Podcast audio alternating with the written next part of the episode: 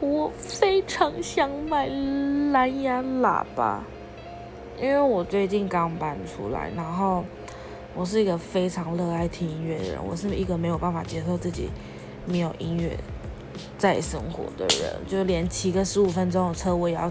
听音乐的人，所以回到家我也会希望可以听音乐放松。当然，因为有笔电，那它是可以放音乐的，只是因为我很喜欢重低音的东西，EDM 啦，然后或者是 Hip Hop 那一类的，所以想嗨的时候就会想要用好一点的音响这样子。但目前一直没有下手，因为刚